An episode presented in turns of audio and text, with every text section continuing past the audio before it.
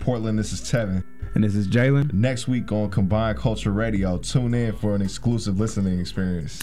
We are Portland's native Kobe premiering his new album Escalate with me. That's an exclusive opportunity to lean in on Kobe on CC Radio at 7 p.m. on Wednesday, November 28th, only on KBOO. Mm, yeah. I'm on the right away. Don't have to find a way. Get out my way. I'm on the better days, yeah. Don't care what you say, yeah. I'm making better plays. You know I make woke up this morning feeling like I needed to.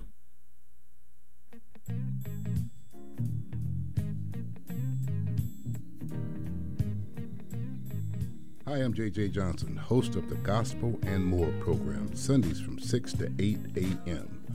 We are collecting yarn to make wool caps for the homeless community. Drop off yarn and caps at KBOO 20 Southeast 8th, Monday through Fridays, 9 to 5. We are also looking for knitters. For more information, contact KBOO Gospel and More at gmail.com or go to kboo.fm slash gospel and more. The yarn and cap drive will end January the 31st.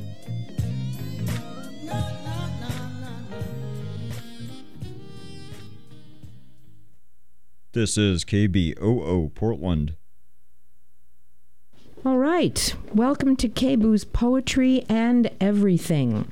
I'm Judith Arcana, your host.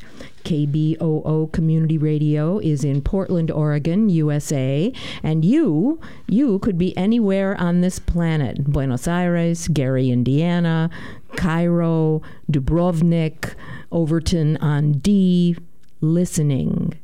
Each month we have guests who are poets, poets from nearby and far away, and every now and then folks who are not poets all of us, though, reading and talking about poetry and everything. We generally open with the host, me, reading a bit of my own work, then the guest and I read work by other poets. This time I'm going to read, for the bit of my own work, a poem called Lois questions. And it actually opens with a line from the late Jane Cooper, one of our wonderful USA poets. Jane wrote, Suppose we could telephone the dead. What's it like out where you are? Is it anything we make up, alive and imagining? Is it something I can know, or so much not what we think, I won't know even if you tell me? Is it forever? Is it like religion says? Do you laugh? Is there music? Is there eating? Sleeping? And if you sleep, do you dream? Do you have work? Are the dead a good audience? Do they get it? Can you go where you want? Or is death organized by time and geography, like living? Can you fly? Can you see me? Are you coming back? Will you come home to the prairie where you used to be? or go somewhere else and live in another language? Will you be someone else? A wolverine or a stalk of corn? You might be tomatoes or apples or spinach on Steve's farm. Do you still have cancer when you're dead? Or does it go away after it kills you? Are you angry? Or is there peace in death? What is peace? Can you tell me? That one's dedicated to the late, great Lois Nowicki. All right, so there's your opening act, folks. Now I'm going to introduce this evening's guest. Tim Whitsel believes in the power of dogwood blossoms. He may have migrated west on a solitary bicycle at the age of 19. He remembers the cheekbones of the first girl he kissed. Tim has not published these notions, but he did win first prize at the 2013 Northwest Poets Concord. His book, We Say Ourselves, appeared in 2012, and Airlie Press published his collection, Wish Meal, in 2016. Welcome, Tim. Thank you. Good to be here. Good to have you on the show. So, in our reading from other people's work, tell us who you've brought. I've brought uh, a young poet and uh, a recently uh, past poet. All right. And I think I'll start with uh, the young feller. Okay. Um, he's Brandon uh, Kreitler, and he won the Poetry Society of America uh, Chapbook Award back in uh, 2016. I think the book came out in 17. And he and I were at uh, Playa uh, doing an Uh-huh. artist Ah, residency. that's how you know him. Um, So I'm going to read a poem of Brandon's called Working at Walmart. All right. The checkout girls don't give it up so easy anymore and seem to be growing in their sense that this place, despite its efforts, is not sequestered and free of consequence. I stand only to lose from such re- revelations. But going to the in store McDonald's still counts as going somewhere else. And I get the sense that Jenny, the greeter, thinks I'm one of her dozen grandchildren. I, I wouldn't tell her otherwise. I've tried every delight offered and have boxes to show for it. My floating walks have become aimless. Yesterday, I saw a guy lying prostrate in electronics before a bank of TV screens on which the populace yearns to be singers. In these moments, it's hard not to feel good about what we offer an unbroken chain of indistinguishable days, an unassuming totalness of things, the easing of the sense that out there, America means having your heart broken by your heart. Someone has gotten control of the loudspeaker and it squeals. The thin filament of music is gone. A baby left for a moment in the center aisle cries like a small animal alone in the pale floodlight. In the pull of that hunger forbidden language, I feel again the soft husk of my body, and everyone is kind of looking around, half surprised by shadow. Nice. Brandon Kreitler. Thank you. And you have another one, The Elder. Yes, and uh, this is a po- poet who worked for quite some time in Oregon, and I believe won the Oregon Book Award for one of his earlier volumes. This is one of his final books of poems. The poet is Tom Crawford, and it comes from his collection called Caging the Robin. Caging the Robin. Yes, All right. and uh, I'll just begin because the, the the title is part of the poem. Okay. He writes an awful lot about birds and bird watching. In lieu of a skin tightener, which you already know will not delay your departure, I'd like to recommend you take up bird watching. What's loose, after all, is natural, and creams, gel, and Botox are no match for gravity. When birds take hold, and they will, beauty always does, you'll be reading Audubon and going all dressed down to bird festivals. It only takes one bird to turn us around. Maybe not intended, but the spotter scope really magnifies both bird and birder, bringing love into focus. Waiting birds are my weakness. I forget myself so easily with just one glimpse of the little blue heron alone working the edge of the water along a mud flat. Oh, nice. Two really good choices. Thank you. And I had not um, heard or read either of those poems, so little gifts for me. Thank you so much. Um, the heron reminded me, even though it's a different style of heron, there's a heron who comes to the Chinese garden here in Portland to fish. and I learned this from the staff because I saw this bird and he was so still I thought it was, you know, a decoration. I thought it was sculpture. And then suddenly, uh, the movement.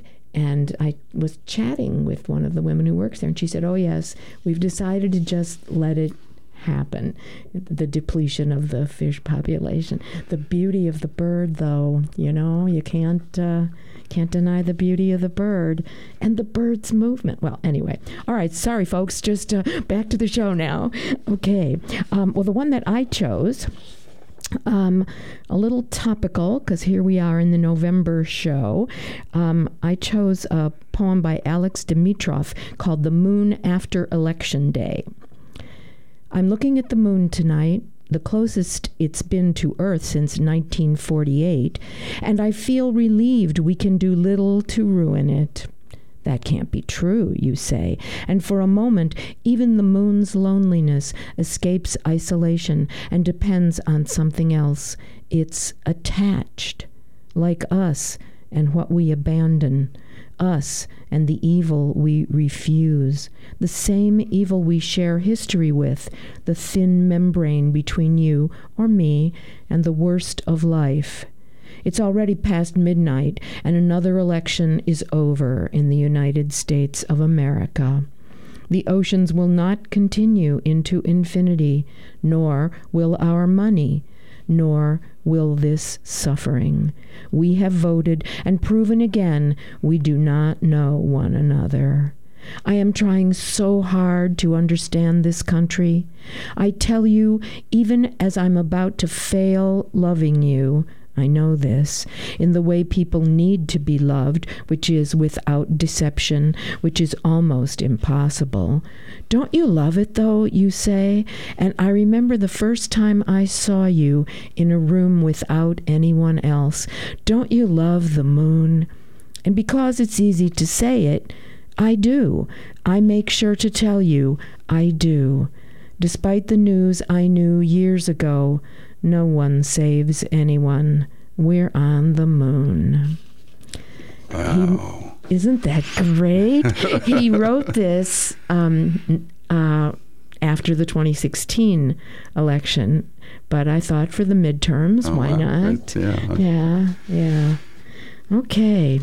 All right, folks. No well, disclaimers required. really, really. Um, well, first of all, I'm, I will say the call letters KBOO, Portland Community Radio. That's what you're listening to, folks. And this is Poetry and Everything. And I'm Judith Arcana, and tonight's guest is Tim Whitsel. And now he's going to give us a reading of his poetry. So you're up. Read to us, please, and thank you.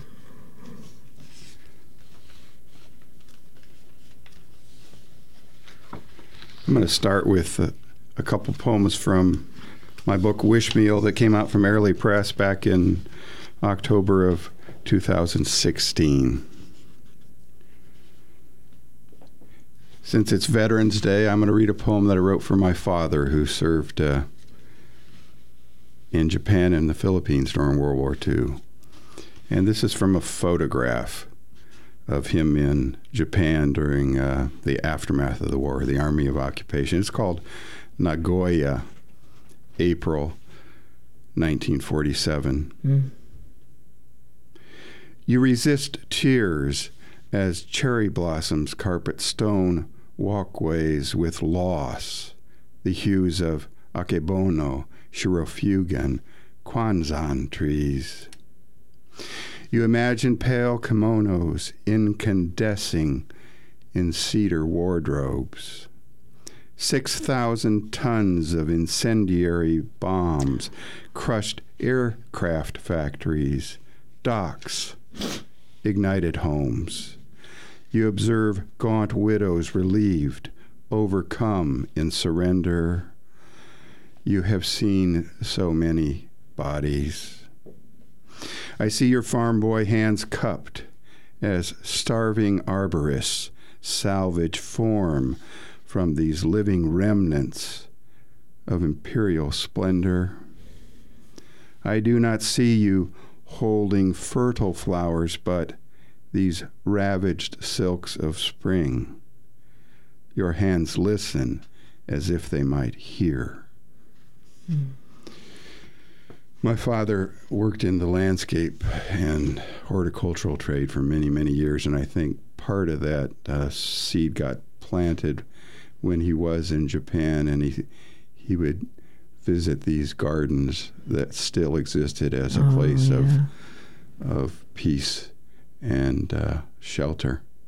And Um, also, they are such, you know, the nation is known for its gardening Exactly. and horticulture. Yeah. And I will follow that with a uh, more recent poem uh, that references our conflicts in uh, Iraq and and in Syria. Another landscape. Yeah, it's called Soil Horizon. A backpack IED in Kirkuk car bomb in Idlib. This morning on the black soil of Alabama or across the sands of Abilene, on Duff in Illinois, a mother is weeping for her lost child. We do not know how to sit or kneel in the twin shadows of unreconciled loss. Babel collapses into one horizontal dark. We sigh in airport inspection lines and swallow hard, cinching our seat belts in row 38 of the 747.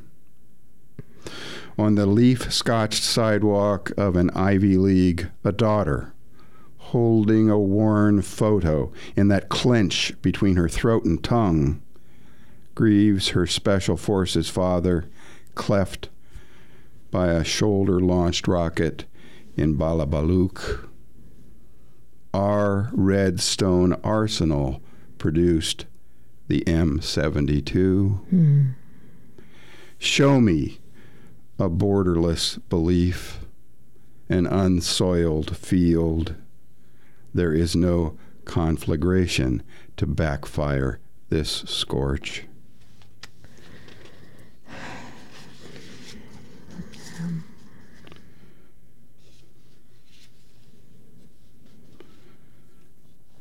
Something a little lighter called Sanctuary. But it has birds in it too. Now, hear it the, for the there's, birds. there's the connection. and I wrote it uh, after I'd, I'd been writing or reading uh, the the Chinese poet Du Fu Hmm. called Sanctuary. Oh, and uh, there's two references to uh, sounds made by uh, finches, Fink Fink, and uh, and by doves, uh, coo. And you'll hear that uh, towards the end of what, what's really a fairly short poem, Sanctuary. No use for gates where deer own lawns and roses lean their offerings down to rabbits or derricking wild turkeys.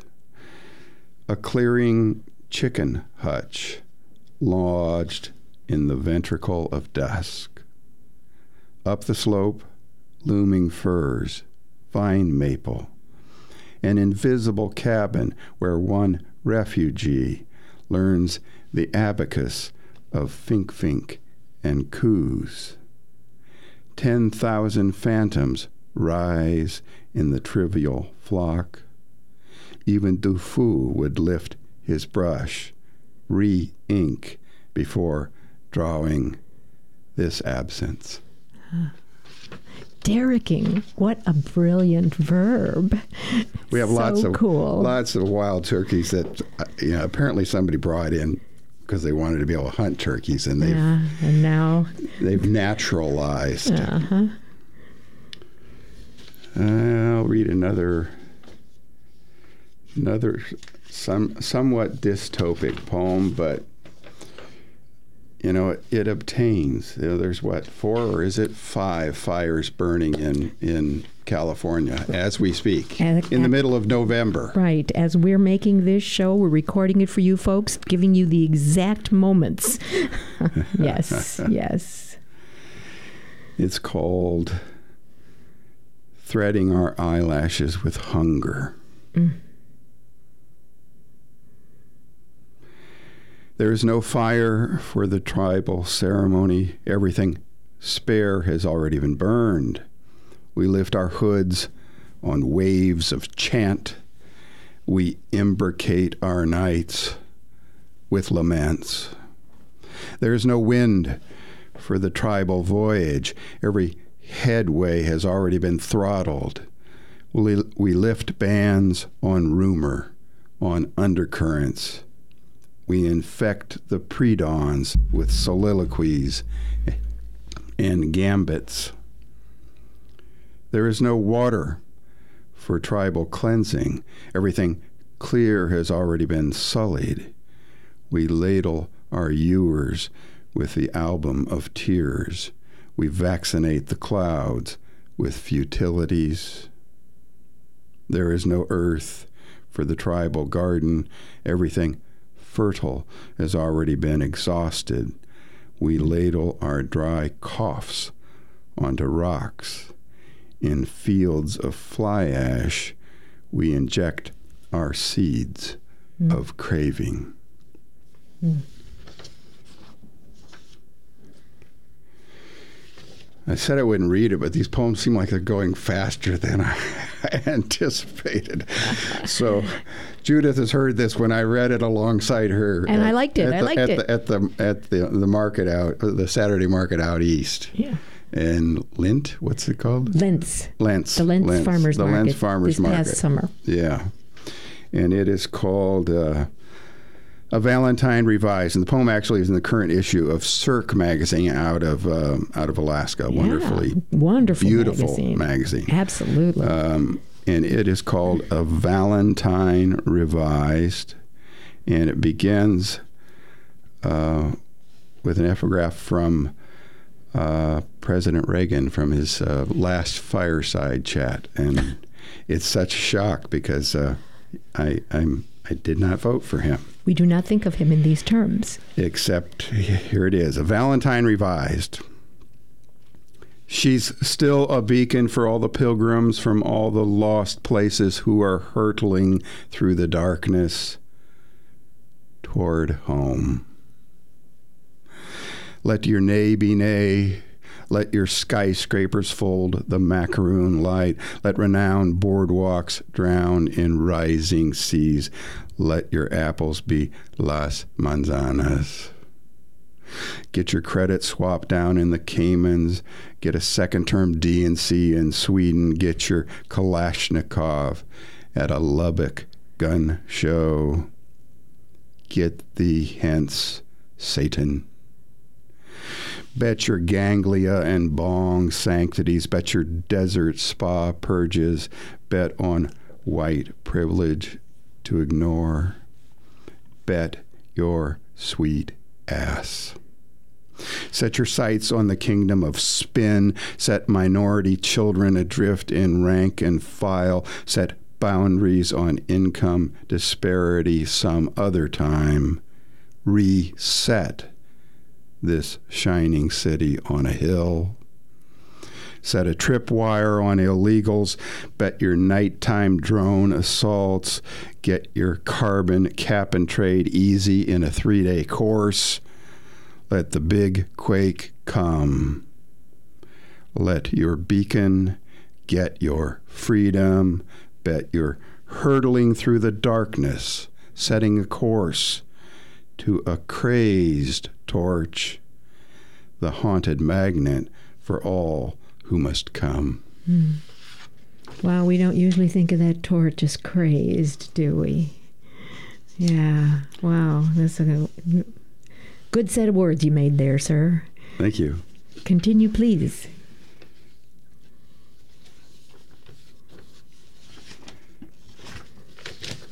I'm going to read a, a November poem. Oh, right uh, on time. Happened to be something that, that occurred often when I visited my in laws. Uh, we drive up, uh, they lived up on the, the Olympic Peninsula, um, just off the Sound, off of um, Hood Canal. Mm-hmm. And um, the valley they lived in was prone to flood, and you'll pick that up very quickly. Um, So we often drove through the water over the road on uh, on on the way to uh, Thanksgiving. It's called Ahead, and it's a recent poem from uh, April of this year. Ahead. Salmon hustle across the road in the flood, serpentine, frenzied as roosters. If we break at the other side of this impromptu river, what should we endeavor? To herd the creatures back into desperate confusion or on to a summer field? Let their roe be delivered where chance allows. Let eagles, spired in cottonwoods, rejoice with high pitched calls as the dying are sequestered. Other headlights now scallop trinket sized windows on the wonders of three days' rain. In rows of sweet corn, pioneers never dreamed to savor between ripe huckleberries and autumn darkness. Next summer, maize will honey the air, will swell, lifting pink rot. Oh.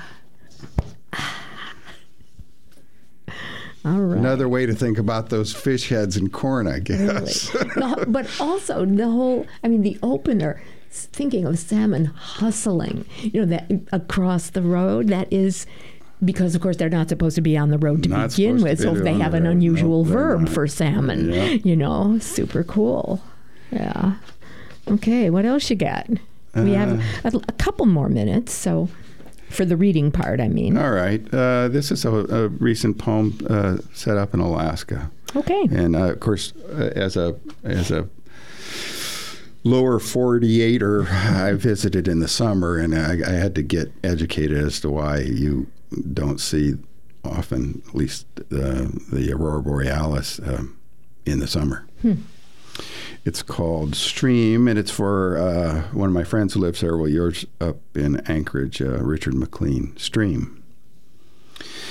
The aurora borealis blaze all year, but go out in the early dark, the steady cold to be taken by their shimmer. Sockeye swimming scarlet into the throats of glacial turquoise lifted all the color summer could expend in thrashing gulps. Now spruce logs bundled in the boom bump like concentration camp arrivals, hmm. passing secrets in the tidewater mist. Autumn equinox, and every night death barbs the periphery, eliciting ghost eels overhead, blinding traders to the pole star. Streams have been depleted of easy luster, fewer treasures to dynamite or net.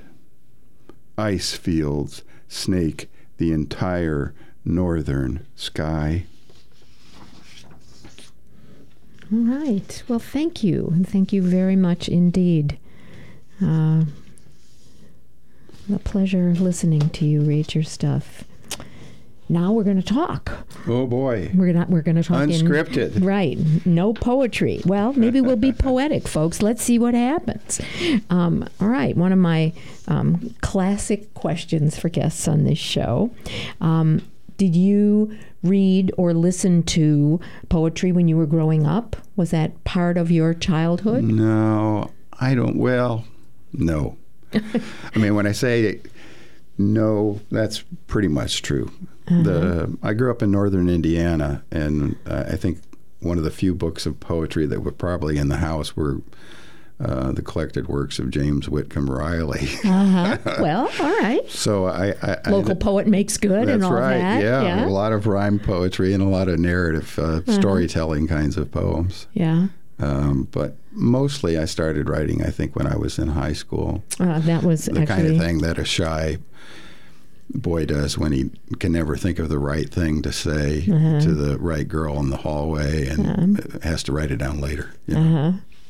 Okay. Well, that was actually going to be not about the hallway, but um, my next question when did you begin to write? And did you think then, high school or thereabouts, um, of what you were doing as being a writer when you were writing that Cer- stuff? certainly not in high school. I think by the time I was nearing my under, the end of my undergraduate, I, I began to think of myself as somebody who was a writer. Uh-huh. Um, I, I've yet to convince enough people to call it a career, but uh, there you have it. There Yeah. you have it. Yeah. Um, when did you first have your poetry published? I had a poem. Well, actually, that the poem I wrote, uh, uh, just read about the aurora borealis, was published by that friend Richard McLean, and he was uh, in the creative writing uh, masters, the MFA program up in Western Washington, and he um, he was the editor of their um, magazine of uh, student and faculty writing called Jeopardy Uh-huh. and um, he published my first two or three poems. I, think. Uh-huh. And you were how old then? I was 21, maybe. Uh-huh. uh-huh. And again, the similar question to my follow up question er, a few moments ago. Did you then think, well, this is it? This is the beginning. I'm getting published now, and this is going to be real? Yeah, and I went. I, I I worked for two years after I finished my undergraduate. I worked for um, an oil in the south of Puget Sound. Um, and in fact, the poem that I, I wrote that, that won the Northwest Poets Concord was set out um, on the tide flats in, in the south part of Puget Sound, um, digging on the night tide. Um, so I did menial outdoor work for several years, and then I uh, was accepted in the uh, master's program in creative writing at the University of Washington. Um, many of the people that I affiliated with are no longer um, at the University of Washington. Uh, in the case of Bill Matthews, William Matthews, he passed on some years ago, and Stanley Plumly was there as a writer in resident for a while, and he's been back east in Maryland or somewhere for a long time. On the other side of the continent. Yeah. Yeah. Um, so um, I did have some formal, I guess, training, such as it was. But you started even before that. Yeah, and I wrote. Yeah. Uh, I have an unpublished novel that I spent probably eight years on. That's 600 pages in manuscript. That someday, now that I've finished raising children and whatnot, I may go back and see if there's any life in it still. It, well, it may be a different life from what you thought Yeah, was in exactly, there. Exactly. Yeah. Just like you're different. Exactly. Yeah, yeah. Um, what would you say you get from writing poetry? What happens to and for you when you do that thing, the writing of poetry?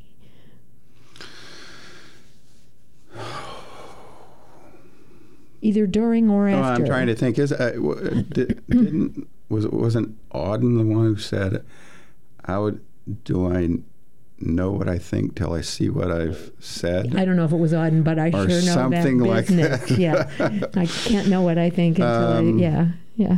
So, most poetry, by definition, is primary experience. It's secondary experience. So it's it's not about cognition so much as it is reaching a place of new recognition or uh, of of seeing something again uh, for the first time.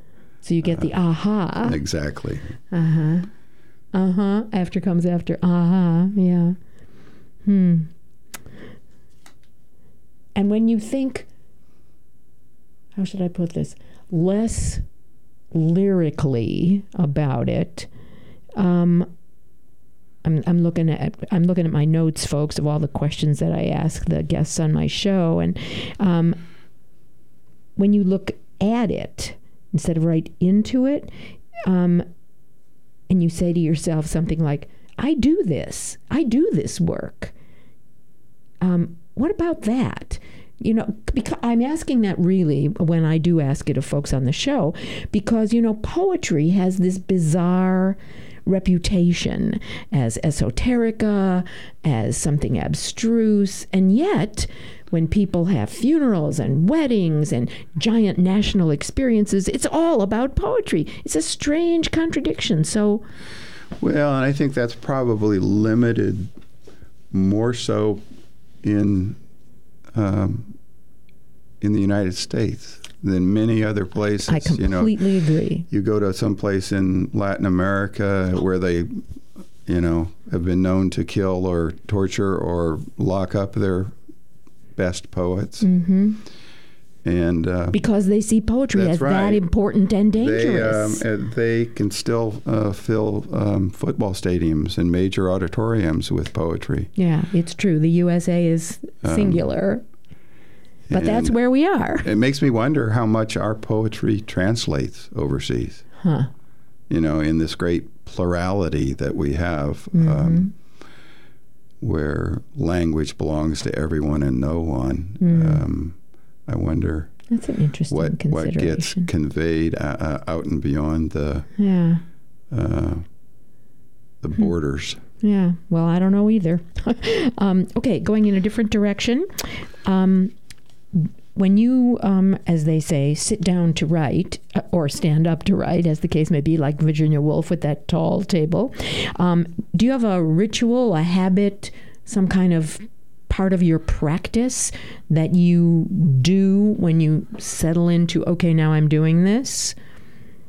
Some do, some don't. I'm interested in those, you know. Um, it, it changes all the time. Uh, uh, I do a lot of um, uh, working from prompts uh, in the last few years. I have a very active group of uh, writers, and we meet uh, twice a month. Uh, for what we call breakfast poets, and there's a bunch of sort of random exercises. We have a random word basket that we draw from. Um, there's stacks of postcards that people pick randomly, and uh, that happens, or uh, somebody will read a, a fine poem that they've seen recently online or from a book they're reading, and that becomes the prompt. It's the prompt, yeah. Um, so, in the course of about two hours or three hours, we do these six minute writing exercises. And then by the time you get to the end of the year, you've got a stack of stuff. And it may not, you know, maybe there's only one line that you salvage, or maybe you've got something that is almost right, but you change the stanza order or something like that. Uh, and the great thing about that um, experience is that it forces you off of your own biograph. Oh, nicely put. Um, yeah.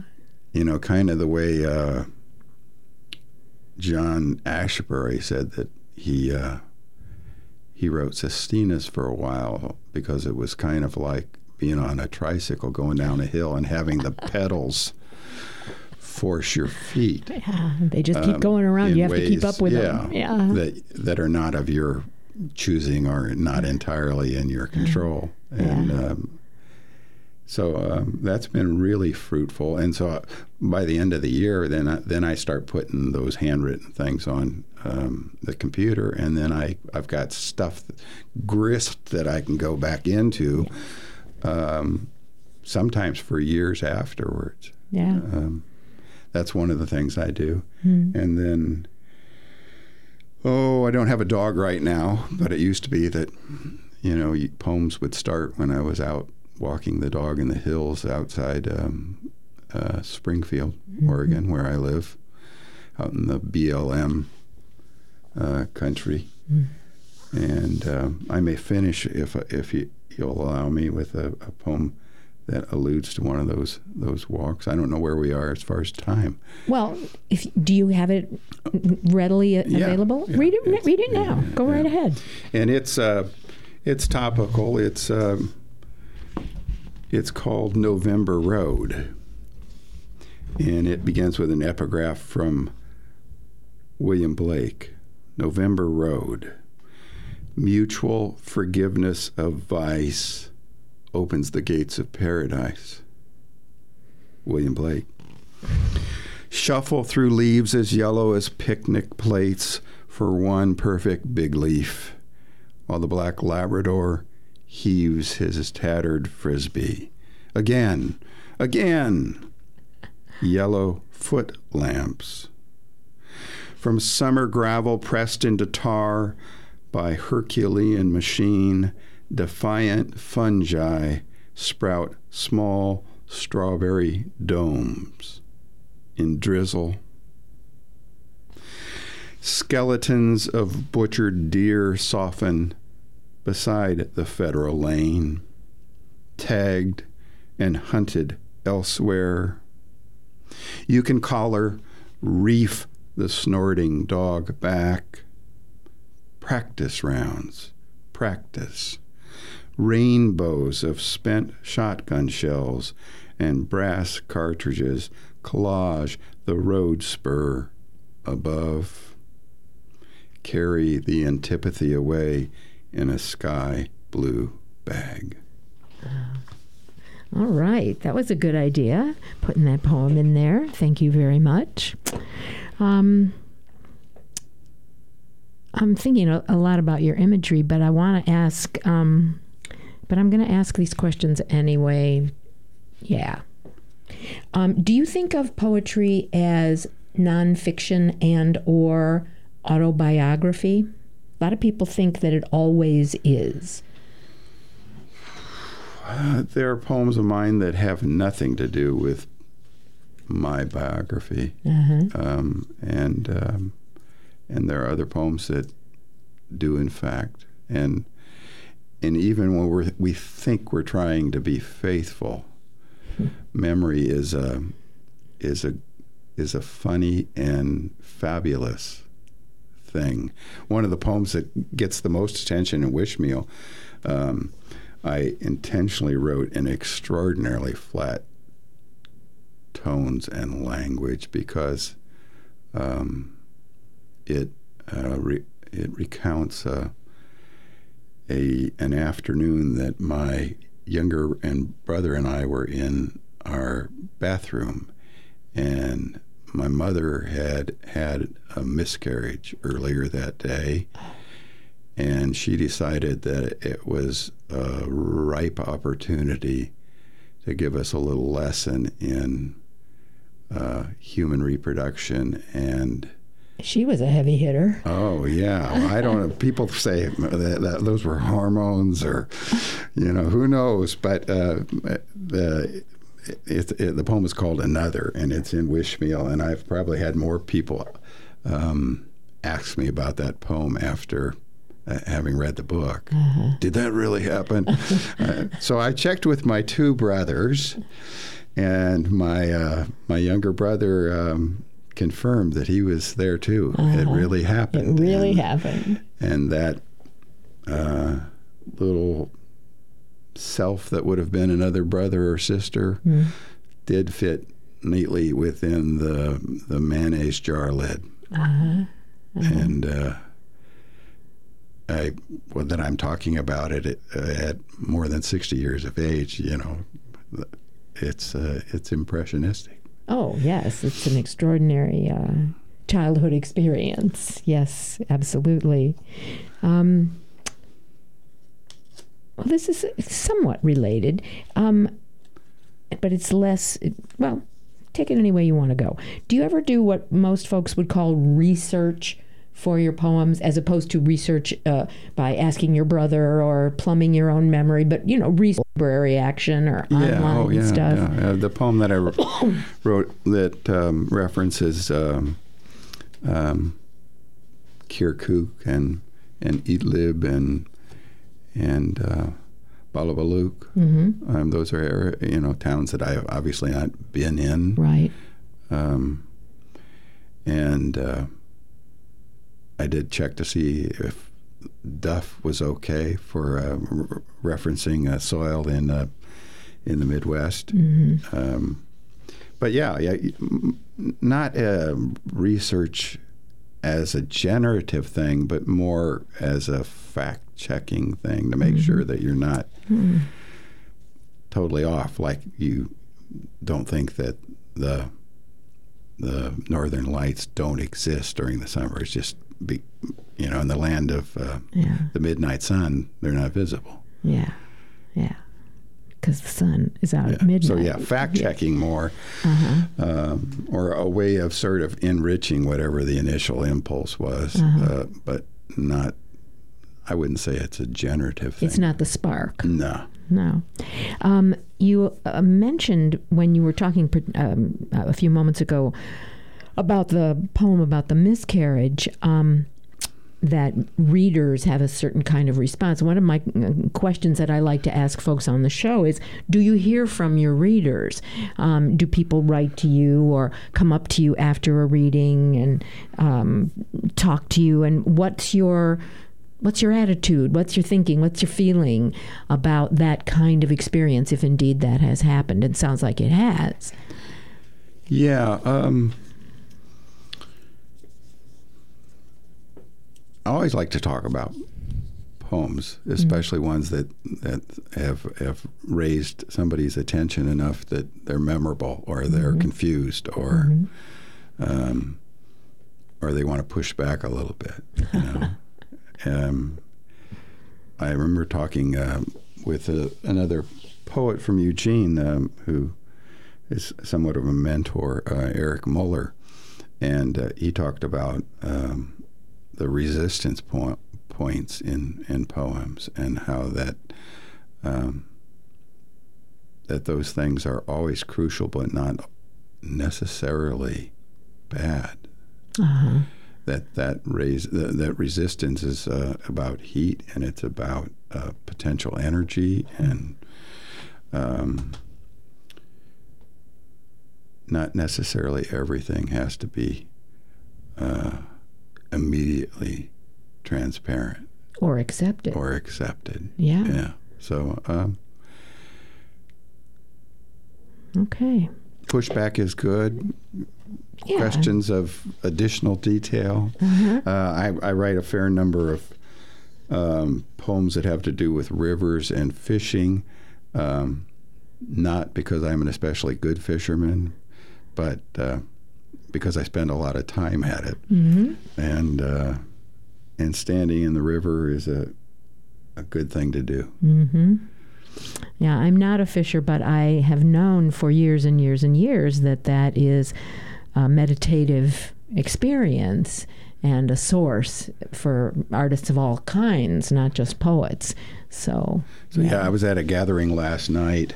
Um, it was a, a benefit for uh, Playa, which is an artist residency um, location um, over in Central Oregon, um, right on the edge of the Great Basin. mhm. And uh, a gentleman who was at my table. At the very end, he'd actually been talking with my wife uh, for some time, and I was sort of listening in. Um, at the very end, I found out that he had taught English in the high schools um, in Eugene for many years, and then also in the education school at, at Pacific. And I said, "Oh," um, and I asked him if he knew one of the, my fishing buddies from over in Central Oregon. He said, "Oh, Daryl, he's one of my best friends." so fishing and and poetry, I guess, was a, a bridge there across um, for two people that had no idea that they'd have that kind of uh, adjacency right. Yeah. Connection. connection, bridging. Um, all right. Um, do you think of your work as um, undergoing metamorphosis? Would you say that it has changed over the years? Um, and if if yeah, if no, then we'll move on to another question. But if yes, um, in what ways? What kinds of changes come to mind? I've always been able to write things that have a density about them um, in terms of um, image and in terms of image stacking on another image. And I think I intentionally uh, work away from that somewhat now. So I work on poems that are uh, smaller by definition and subtler and and maybe work away from um, my own uh, inclinations uh, in terms of diction, in terms of lexicon, I, uh, things that I want to be readily available. So if you get my book, Wishmeal, yes, everyone and folks, should. yes, you you want to Um, get this book. If you don't read a lot of poetry, then one of the things you ought to do is just thumb through and find the shortest poems. The poet himself is recommending yeah, this. In many cases, they're uh, poems that are uh, pretty um, readily available, accessible. Mm-hmm. Um, and so I, uh, th- that's an intentional thing. And I try and vary, at least with this book, I try to vary the, you know, if I've, if there's a long poem, I Oh, try to follow it with a, a shorter one. That's Sure. a that's a quickie, so to speak. Mm-hmm. Um, and I do that with light and dark uh, too. I think um, a lot of the stuff that I'm currently working on um, since my book Wishmeal came out um, have coincided with some grave concerns that I have about us as a a nation and as a community and uh, as a an ecology in which humans are only one small but very um, impactful uh, part. So by by by those terms, a lot of it is probably darker than I'd prefer. Um, one of the working titles for the collection that I'm have right now is called "Failed States." Um, so She sighs into the microphone. right, Yes. so so. I so I have to have some fishing poems in there and some bird watching poems to give us all a break. Yeah, Okay. Give And me- give the poet a break. break. yes, absolutely. Um, well, actually, you've mentioned your group, and you've spoken about the United States in relation to or contrasted with others, uh, other nations, land masses. Um, so, th- I'm going to ask this question anyway. See if it evokes anything else.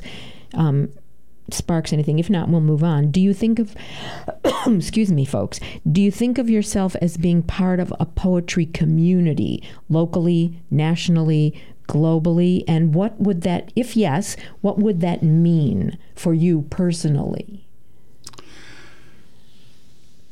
Eugene is blessed with an awful lot of really quite inspired, competent poets. Yeah. Um, A lot of good words in Eugene. uh, I've been lucky enough to have a number of them come to my um, my backyard the last two summers, and we do a thing where um, we eat a lot of good food that we all contribute to, and and occasionally drink some some wine, and uh, then we sit around and we read, um, often uh, around a topic that I've um, announced ahead of time. So sometimes it's uh, somebody else's poem from another continent, Mm-hmm. or it's a poem by somebody of uh, a gender different from oneself. Um, or I think this last year I asked that people um, bring poems by poets from um, Iran, China, or Honduras, um, because those were three places that were getting a lot of resistance from our own uh, administration Right. and a lot of sort of accusatory things. And I and you you don't learn about another culture on the six o'clock news. You learn about a culture by reading their poets, by eating their food, by being moved by their um, musicians. Um, Oh, and that's like been a, that's been a wonderful yeah. thing. And um, I guess to, to circle back to the question you asked, um, I've been in and a part of that um, community of other writers um, in Eugene for a long time. Uh-huh. and sometimes you think like you'll never get noticed because there. I mean, there are people that do in fact get their poems in in the New Yorker. I I can't say that I have yet, but.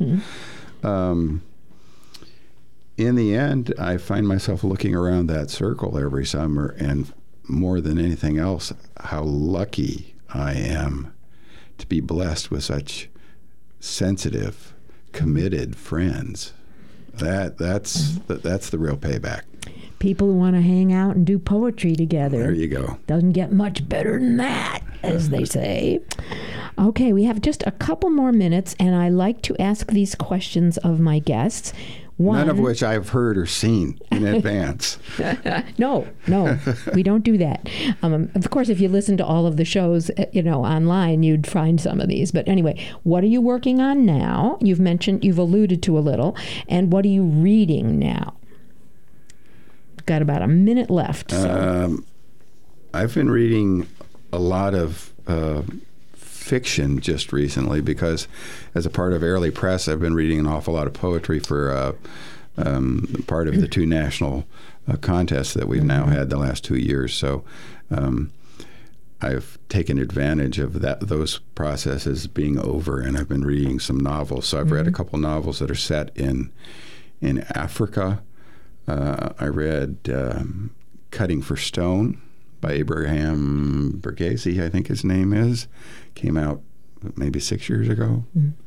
Um, I read uh, All the Light We Cannot See. As a guy who loves hawks, I read H is for Hawk. Um, that's nonfiction. And I'm reading a, a collection of, of poems called Westerns or Western by Richard Dankleff, uh, poet from Corvallis, uh, who passed away, oh, probably 10, 15 years ago.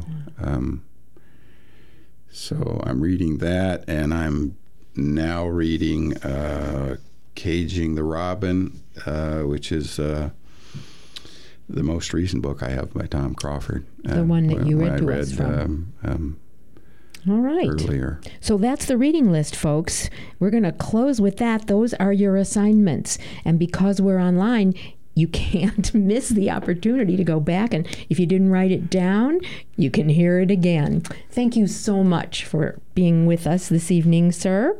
Um, next month's Poetry and Everything will first air on December 24th. And after that, That's my birthday. Yes. Okay. Yeah. We're going to celebrate Tim's birthday.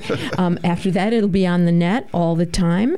Thank you for listening. And remember, support your local independent bookstores, your independent reading series, and independent radio. Good night. Yo. Yo. KBOO is excited to be part of the 2018 Willamette Week Give Guide. This year, Willamette Week and KBOO are challenging our community to give with their dollars and take action by showing up in real life. KBOO has been showing up for over 50 years. Give to KBOO today and you get full access to the Chinook book app, plus freebies from Laughing Planet, Gluten Free Gem, We Press, and Nossa Familia Coffee. You can contribute right now at kboo.fm slash give Or call 503 231 8032, Support KBOO where music makes the movement. Yo. Yo. Uh. KBOO Community Radio is proud to co-sponsor the Clinton Street Resistance series at the Clinton Street Theatre in Portland. Monday, December the 3rd at 7 p.m. will be Dune, playing as a benefit for Impact Northwest. Dune is a 1984 American epic science fiction film written and directed by David Lynch and is the controversial adaptation of Frank Herbert's cult science fiction novel. Again, that's Dune, playing Monday, December the 3rd at Clinton Street Theatre, 2522 Southeast Clinton Street in Portland. More information can be found at kboo.fm on the right hand side of the homepage under Community Events.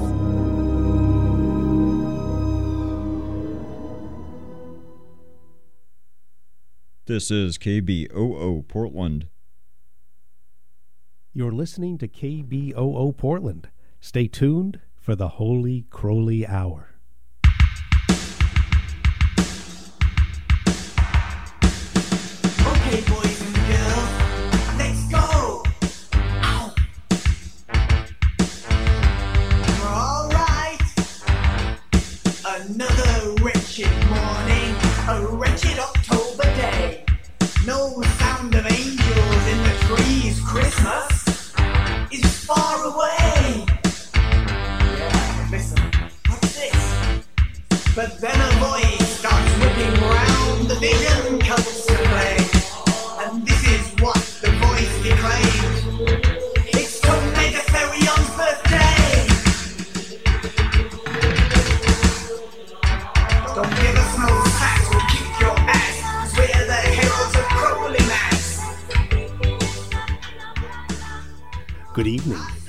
Welcome to the special Cyber Monday edition of the Holy Crowley Hour. And since it's Cyber Monday, we're only charging you for the first 30 minutes. Such a deal. For those of